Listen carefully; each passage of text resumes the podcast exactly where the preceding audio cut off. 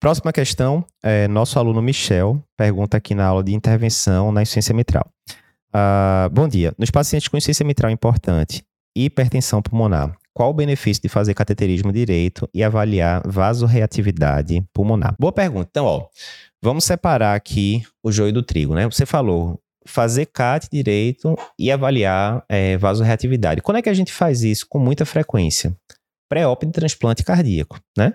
Então a gente tem que lembrar que entre as contraindicações lá do transplante cardíaco tem uma hipertensão pulmonar relevante e que seja fixa, né? Aquela que não melhora com, com na hora que você dá um vasodilatador. Qual é a lógica disso? Vamos pensar, estou falando de transplante, daqui a pouco eu venho para insuficiência mitral. Vamos pensar num paciente, certo, que tem, sei lá, uma cardiopatia chagásica, bem relevante, fração de ejeção do ventrículo esquerdo lá embaixo, ventrículo direito com disfunção também, hipertensão pulmonar, né? Secundária à, à cardiopatia esquerda, relevante, PSAP lá em cima, tal e assim por diante. Qual o medo que você tem? Na hora que você troca, tira o coração antigo e coloca o coração novo, obviamente, o ventrículo esquerdo e ventrículo direito novos que vão chegar do doador vão estar zerados, né? É o que a gente espera.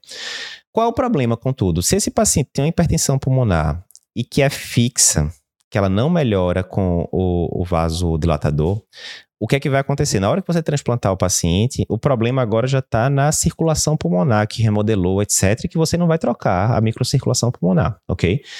Então, se você coloca o coração novo e o paciente persiste com hipertensão pulmonar lá em cima, já que não tinha respondido ao vasodilatador, o que é que vai acontecer? O ventrículo direito novo, né, que veio do doador, vai encarar de repente ele estava lá com níveis de pressão pulmonar normal no, no doador, né? O paciente era jovem, sei lá, teve um acidente de trânsito, alguma coisa. Então, o ventrículo direito estava de boa lá, vendo é, uma pressão pulmonar, ok.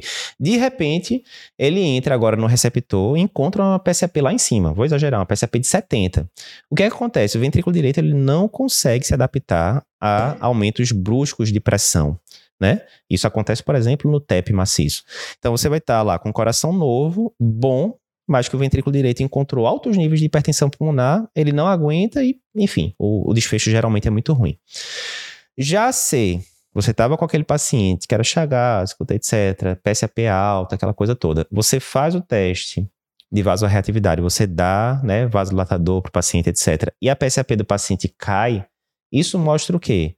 Esses níveis de hipertensão pulmonar, em grande parte, são reversíveis e você melhorando o ventrículo esquerdo, a hipertensão pulmonar vai cair junto. E aí, tranquilo, o paciente vai terminar evoluindo bem no pós-transplante. Né?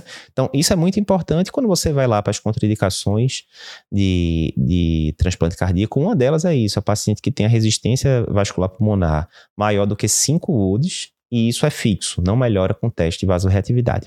Resumindo, pré-op de transplante cardíaco, é muito importante você fazer CAT direito, avaliar a hipertensão pulmonar com teste de vasoreatividade e assim por diante, porque se tiver uma vasoreatividade, se tiver uma hipertensão pulmonar muito alta e que não seja, que não melhore com o teste de vasoreatividade, você vai contraindicar o transplante cardíaco, né, via de regra.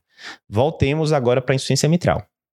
Na insuficiência mitral importante, uh, geralmente, na hora que o paciente tem sintomas, você vai indicar intervenção. Né?